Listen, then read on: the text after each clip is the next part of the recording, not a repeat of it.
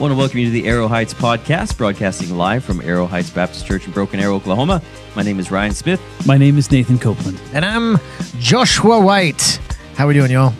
Doing well. Doing good? You see that football game last night? Well, what a football game. You watched it? I did. Wow. I did. We drove home over the course of the first, like, the first few minutes of the fourth quarter and then mm-hmm. watched the last, last, fourth, last of the fourth quarter and the overtime mm-hmm. At home. And it was, it was awesome. It It's was a good game. It was a I'm good proud of you for watching. Yeah, Well, I, I'm I'm all about the big games, you know, World Series, Super Bowl, World Cup. I mean, I'll watch all of those. you Yeah. know, it's Okay. those are those are the ones to watch, right? Those are the ones that matter. Yeah, it was something. Yeah, it was something. What? Congrat- And Andy congratulations Reid. I was the trying to explain to my younger son who fell asleep, you know, what they did on that last play. Mm. And I was just amazed by Travis Kelce and by Andy Reid. And uh, that that guy didn't drop the ball because he's standing there wide open. he, he's, he said that he blacked out. Yeah, he like as soon as he got it. Which I can, can you imagine the pressure of that Oh. situation? Here it is. The Yeah. whole season, oh. the whole Yeah. dynasty. If I catch this one ball. Wide open, no excuse. Yeah. Man, No, yeah. that was crazy. I, you know, it was like it, it was all about the kickers last Yeah. night. I mean, they kept going back and forth on these. I mean, record. We get like two different records. Yeah. One Yeah. they broke the record and they broke the record again uh, for field goal attempts. That was pretty awesome. Fifty-seven yards. Is that right? I think so. Are you impressed that I remember all this? Very this? impressed. Yeah. My favorite play of the night, 49ers. Like, kid you not, the the play where he lateraled it back Mhm. and then moved over. I was like, man, that was awesome. Like, it was great. It was a great play. It was risky, but it was cool. It worked Yeah, out. it's amazing that ball not get picked off, you know, pick Mhm. six Sure. situation. hmm They just had just enough people there to kind of divert the guy, and he caught it, and re- yeah, it was something yeah, it was. Did you have a favorite commercial? easy. Yeah. Ben Affleck and Matt Damon, the Dunkings. Dunkings. Uh, it was- Jennifer Lopez was like producing a record. That was hilarious. Tom Brady standing there playing keyboards. we we talked about this. Tom Brady and Dan Marino were in like every commercial. Yeah, they, they were. Yeah. it was pretty. It was pretty great. Yeah. There's some good ones. Yeah. Yep. Not none that just shine out like like years past, but I think it was good. It's good. So. Cool. Well, enough about football because who cares about football? It's baseball season now, baby. is. Go Rangers. So that's right. Uh, so uh, go cards. Mm, Cards. Go Shohei Ohtani. oh, anyways. Maybe I should say world champion, Mm-hmm. reigning world champion Texas Rangers, just to throw that. There you go. there. No, that works. It works. Cool. Questions. We have two questions today. We're going to dive in. Um, Acts 1348 is the first one that we're going to uh, talk about or centers around that. Acts 1348 says this And when the Gentiles heard this, they began rejoicing and glorifying the word of the Lord. And as many as were appointed to eternal life believed. As many as were appointed to eternal life believe. And the question from the texture just says, please explain. it was, Simple enough, right? That's right. That's that's right. We'll uh, we'll do our best. Mm. Well, this is this is a good opportunity to look at uh, some some foundational principles of what are called hermeneutics or studying the scriptures. So really kind of that verse or that subsection whoever those who are appointed for eternal life believe kind of you think okay well the, the important word there the word that's sticking out is appointed uh, therefore, what does that word appointed mean? So you can look up, I, I think blueletterbible.org is a wonderful website that anyone can go to, and you click through the uh, through the verse, and you can get the original Greek word. You find out that it's uh, the word is tasso, and what does what does tasso mean? Well, uh, it basically means appointed. Uh, Imagine that. yeah, yeah, yeah, d- directed or uh, you know uh, Ordained. ordained. Yeah, th- all all sorts of good good thesaurus words. But then what's helpful is you can look at the ways that it is used throughout the scripture, but particularly you want to go back and look at Acts. So how is Luke using this term as he's writing Acts? A couple other verses uh, with that word in it. Uh, Acts twelve twenty one. On an appointed day, Herod put on his royal robes. Uh, Acts uh, ten forty two. He commanded us to preach to the people and to testify that he is the one appointed by God to judge the living and the dead. Acts 14:23 when they had appointed elders for them in every church with prayer and fasting they committed them to the Lord. Uh, Paul and Barnabas Acts 15:2 uh, and some of the others were appointed to go up to Jerusalem. There are plenty of others uh, and you can see that this is a word that Luke uses a lot in Acts. So this is not just kind of a, a one-off term. And this term is used for a purposeful and direct uh, assignment or um, any of those other wonderful thesaurus words that we used. It, it, it's it's a purposeful and knowing uh, assignment. So therefore, if you look at the verse, all who were appointed for eternal life believe. Those who were um, selected, those who were determined, those who were uh, ordained for salvation believed. Now, does that bring up a whole host of questions and a further conversation, which is, I'm sure, what the texter was hoping that we would that we would get into, which we we, we might still. Um, but but yeah, that brings up a lot of a lot of questions.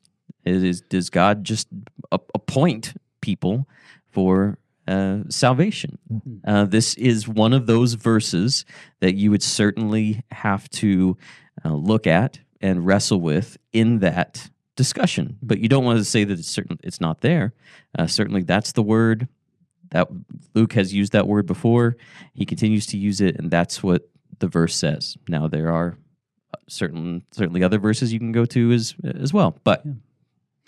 um, there are uh, different understandings of that verse, as you can imagine. People try to put these things together. And when you do, you have to sort of, like you said, take this verse in relation to other verses. That's another good sort of hermeneutical principle. Um, scripture interprets scripture. And so your understanding of how God uh, works in the gospel to save sinners is going to come into play here. Um, some people believe, I mean, obviously, I think in the context here, not everyone believed the message. Mm-hmm. Uh, in fact, it says back in verse was it 46, it says, um, Paul and Barnabas spoke out loud, uh, boldly, probably loudly too, saying, uh, It was necessary that the word of God be spoken first to you, since you thrust it aside and judge yourselves unworthy of eternal life. Behold, we are turning to the Gentiles. Hmm. So there were certain Jews who, of their own accord, right? Of their own free will, we could say, they judged themselves unworthy. Why? Because they didn't believe the message. They rejected the message. So, you know, certainly nothing in this context, nothing in the verse there would say, well, it doesn't matter if you believe or not. You're just appointed somehow. No, you, you, you must believe the message. That is an imperative, right? Believe on the Lord Jesus Christ and you will be saved. Um, so, so some believed, some did not believe. But then some people look at this verse, some were appointed, right? And they say, well, some Gentiles, this is one view, some Gentiles believed because of the good news that was preached included them, right? So in other words, this the point being made is not so much about who believed, but the message they believed, right? And what motivated them to believe, what convinced them to believe. It's that the Gentiles are included in these promises. Well, yeah, there may be truth there.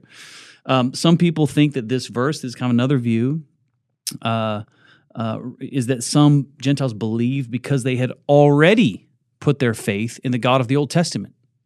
Okay, that is a that is a view. Uh, in this interpretation, the verse is essentially talking about the timing of their belief and what it was that they heard that they believed. In other words, they were already old covenant believers, so to speak, God fearing people right?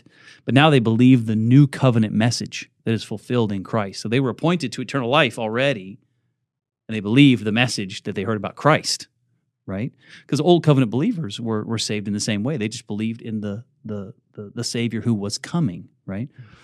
I don't think that's probably the best interpretation here. Uh, but again, there's truth in that too. I think most likely the verse is saying what it says. This is a verse about God's grace in the gospel, God's sovereignty in saving sinners, right? Because apart from God doing something, we're all judging ourselves unworthy. That, that's just the gospel message. You are unworthy. You judge yourself. You deem yourself unworthy by your unbelief, by your sin, by your rebellion against God. But God does something in His uh, uh grace from, from all eternity. He appoints particular sinners unto eternal life. Why? We, we don't understand. That's the mystery of His amazing grace that He saves sinners.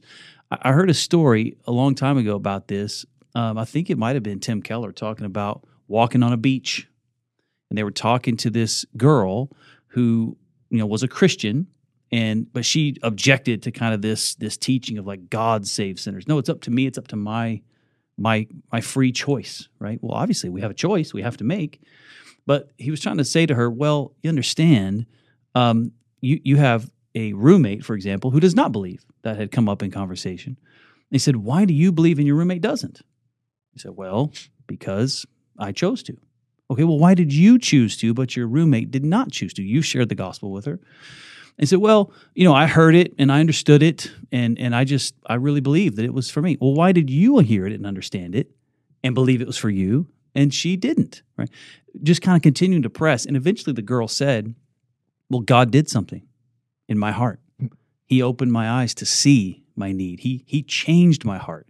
He gave me new life that's just a gracious gospel, right? That's just the message of Christianity that we don't deserve it.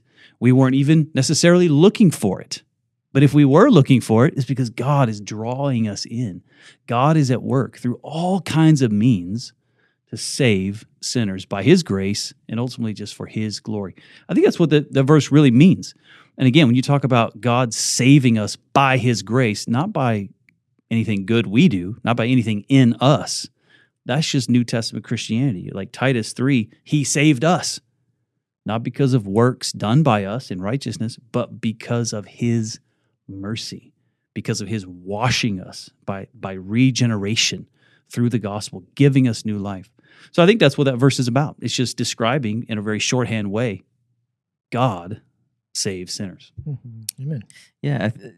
I think you can, in, in, approaching this discussion and and this this argument, I think it's helpful to hold it open handed mm-hmm. and hold it in balance and intention, um, because there are going to be sections of the Scripture, no matter where you plant your flag in this in this discussion, so to speak, there are going to be sections of Scripture that pull on it. Mm-hmm and that's okay. Let those sections of scripture pull on your view of soteriology or the, mm-hmm. the, the doctrine of salvation, and that's okay as long as you are submitting it to the word and submitting your mind and your thoughts and your theology and all of these things to God and and his and his ways. I, mean, I think at the bare minimum, what you could say for that verse that probably everyone would agree is not one person who was going to be saved that day was not saved. Yeah. Right? I don't know if I used that. the, the, yeah. every, say it another way. Every single person that was going to be saved that day was saved. Yeah. That's right. And there is an open handed way uh, for for people. And I, I know, I, and I, I address it this way because we have lots of these discussions, mm-hmm. and they're good discussions. They're wonderful discussions, and I think they can be helpful. This particular uh, passage is one that pulls a certain direction. Yeah. It's not a bad thing. It's there. Yeah. You know, um, it's okay to be to let to let that pull, and it's okay to let others pull. Yeah. Well, and as you said there, I mean, I, th- I think you're right. It's like uh, the word ordained, right? The word appointed God, God certainly knew who was going to be saved that day. And if that's true, if God foreknew it because God is God, because he knows the end from the beginning, because he's he's outside of, of, of time and space, he's not bound by time and space like we are. He's God. He rules over all time and all, all space. He is God. Certainly, if he knew, then in some sense, right, he has ordained, he has he has appointed that this is what is going to happen. And, and I think you're right also with that tension, because as I, as I just pointed out in verse 46, if we were going to preach this passage, right, we would preach that kind of going the other direction, right? We would say, uh, I'm, I'm trying to look at verse 46. Um, uh, don't thrust it aside.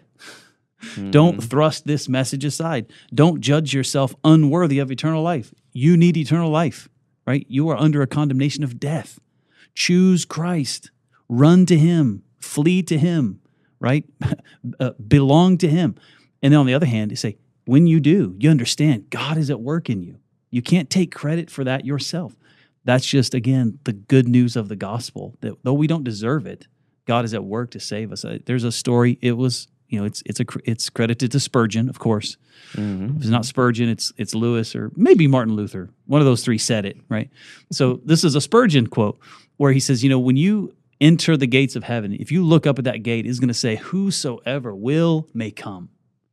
But once you get into that celestial city and you turn and look around, you're going to look back and see that gate. It's going to say, "All who were appointed unto eternal life before the foundation of the world." You know, Mhm. and you go, yeah, that that's kind of about right. You know, whosoever will may come. The invitation goes out to all the earth, to every man and woman and child. But if you respond in faith, you believe that message, you know it is by grace we are saved through faith. And this is not of yourselves, it is the gift of God. So again, all glory goes to God. He doesn't hmm. share his glory with sinners who are just, you know, smart enough or spiritual enough to, to believe it. No, it's his grace from beginning to end.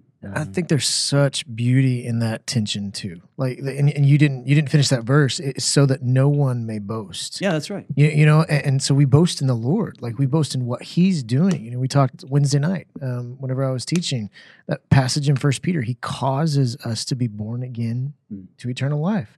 Uh, I, I, and yet we still there's there is still a responsibility side. We we still carry the burden of responsibility should we not choose uh, to follow Him. And so it, the the tension is beautiful. And I don't know why people like. I get wanting to like lock in and say it's one way or the other.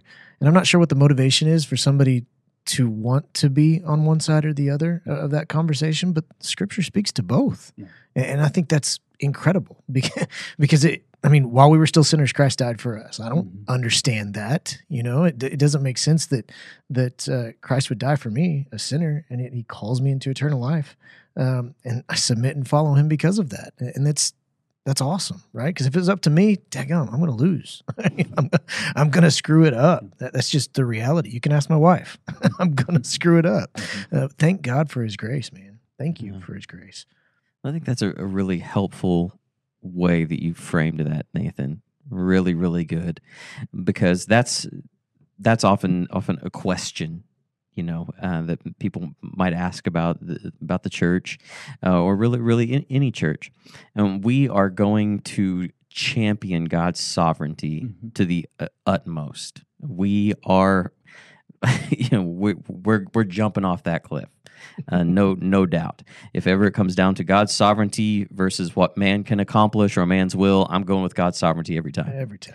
But the question that I really appreciate you framing that way is how would we preach this text? Hmm. We're not going to gloss over Peter's strong draw and plea for the gospel and to be on mission for uh, crying out for people to come to resurrected life. Um, we wouldn't ever skip over that for the sake of getting to the word appointed. Mhm. Uh, we're also never going to skip over the word appointed because we are, you know, landing so much on the plea. We are going to give a strong plea according to the scriptures for people to be saved by grace through faith. Mhm. Amen. Amen. All right. Next question. Uh, why do you guys, I assume he's talking to you guys, whoever, the, whoever this person is, he, she, uh, why do you guys think Peter st- struck Malchus with a sword? Struck Malchus, with the sword. And that's some qualifiers at the end. Uh, was he trying to prove that, to Jesus that, and to everyone that he wasn't going to deny Jesus, even though he did end up denying Jesus? Or was it a genuine love for his king? And it seems odd, and this is still the person texting, seems odd that he was brave enough to do this, but not brave enough to be killed with Jesus. Great, great question, and that's probably one that only Peter can answer, and uh, Lord willing, hopefully one that you'll be able to ask him someday. But Mhm. I, I think One reason is because it's completely in line with Peter's character. And the reason I say that is uh, I- I will point to a previous uh, example of what we know well from Peter. Jesus is walking across the water on the lake, and Peter says, Hey, ask me to come out. I'm going to walk on that water to you. You know, Peter kind of has this big moment mentality. And he's like kind of an adrenaline junkie. I'm kind of, you know, he's like, I'm going to be first. I'm going to go. I'm going to do it. But once he gets out on the water, even after he's been walking on it, he starts to think about it. And as soon as the adrenaline fades and the kind of the, the consequential realities of what he's doing enter into his mind, he starts to sink. I've made a huge mistake. yeah, like what am what am I doing? And so I I think I think and we all we all know these people. Some of us are these people. I'm sure at times I'm this person. Uh, get real excited to jump in, uh, the big, the bold, Hmm. but in in in the quiet, in the uh, as more questions, as more thoughts come in, uh, it it becomes m- much more frightening or r- real, Hmm. so to speak. So I I, mean, I, th- I think Peter was trying to take him down. Uh, he was like, "I will end this Hmm. right here, right now." Yeah. And I think Peter saw that as his role and responsibility because he didn't he knew Jesus wasn't going to do it, but they had earlier had a discussion about swords, Mhm. uh, and I, I think he was trying to take him. Take off his head. I thought it was hilarious in the sermon where you pointed out that John says, "Yeah, it was Peter." yeah, Peter's like some guy. Who know? Let's not point fingers. Right. yeah, yeah. It kind of reminded me of like when John does the similar thing about their racing, you know, to the, the to the tomb, and Mhm. you know he got there first, but then Peter came and just kind of bumbled in, you know. But yeah, he, he points out that he beat him to the to the tomb. Uh, John and Peter that must have been an interesting uh, relationship there. But Yep. um, do you think also it could be that Peter is hanging on to this this notion that Jesus is still going to be that kind of military Messiah that they're that they're expecting, that they're hoping for? Uh, here's here's the moment when Jesus is finally going to beat people up, you know, and be that superhero guy that they thought he should be or thought he would be, and and Peter's just again uh, playing that part, kind of kind of uh, uh, being being in that role of uh, striking the match, you know, uh, kicking off the the rebellion, so to speak. You think that might be part of what's happening there? Very well could have been. I, I I tend to lean more towards Peter just reacted. Yeah. You know, uh, he loved Jesus. Jesus was in trouble. He saw no way out. Which you know, what what's what's the option here? Yeah. uh, other than fighting fire with fire. And I, I think uh, whether it was to to bring some of that about, or whether it was just hey, I'm I'm going to do what I can. Mm. Uh, I, I think either one certainly ap- applies, but it's it is interesting because we find ourselves in those same situations. And a lot of times we see the exact same thing on social media. Uh, someone will say something about Jesus or the church, and you get people who jump forward and, you know, I'm going to give you two sentences that are really crass and brash because I think that's what's going to convert you and show you the love of Christ. Mm-hmm. You know, it has zero effect. Mhm. It doesn't do any good. But his honor has been offended. Mm-hmm. You know, therefore I need to enter into the fray. When that's not the way to do it. No. Not at all. Uh, but those same people who are typing and writing those things would be much less inclined to say them face to face. Face to face. That's exactly right. Yeah, and, and this, uh, that's that's common. We all do it. I, I just think Peter would have loved Facebook. Oh, absolutely. It's the ultimate Peter platform. Oh yeah, You know, it's Yeah. totally oh man I, I love it and i love i love just this dynamic of peter and just his personality and how it comes out because i mean I, I tend to i probably lean towards Peter. you know, I'm like, heck yeah, man, you got a sword, cut that guy's head off. I'm sorry you missed. You know, I just and so I just love it. Uh, I think uh, I think in a lot of ways, uh, the reason he did it is for us to have that example to talk about. You know, just uh, say, hey, this guy screwed up. You know, and he he lashed out trying to protect uh, the guy he was following in it, and he was rebuked for it. But it's uh, You think you think Peter may have looked a bit like Jason Kelce? You know, maybe. I could see that. yeah, I yeah, could definitely see that. ultimately here this is this is a lack of faith Mm. on peter's fault you know in matthew which i appreciate the way you brought in some of these parallel accounts just to kind of shed more light on what's happening here but jesus said to him put your sword back into its place for all who take the sword will perish by the sword do you think that i cannot appeal to my father and he will at once send me more than 12 legions of angels but how then should the scriptures be fulfilled that it must be so Mhm. almost like saying to Peter, like, dude, do you not understand the Bible? Do you not believe God's word? Of course, Peter was ignorant of God's word. He couldn't see it. He did not have faith to believe what God's word actually said about the Messiah and how this was going to unfold. But Jesus just continues to appeal to the scriptures, right? And so that's a that's a lesson for us right there as well. When we don't seem to understand, uh, I mean, our first kind of reaction should be let me see again what has god said here? What is god saying to us through his word? Because his word is going to be uh, sufficient to guide us in whatever situation we find ourselves even if um, the specific details of our particular question or problem are not addressed uh, uh, directly god's word is going to give us the right perspective.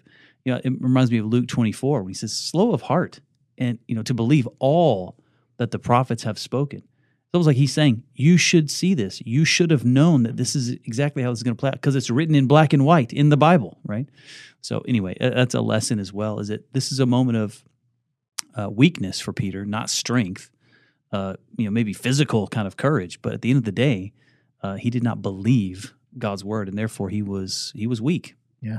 He was on shaky ground. And yet I, I love even just moving into acts you know peter's preaching sermons you know and and front runner of the church and leading out in that way and so it's just cool and i know we'll get there but the the way that the lord redeems uh those those sinful acts of of lack of faith or selfishness i think Mhm. is is pretty awesome so Amen. Cool. Yeah, and I I heard some feedback from one of our small groups that was discussing the, the previous sermon, and I, I thought this was really insightful.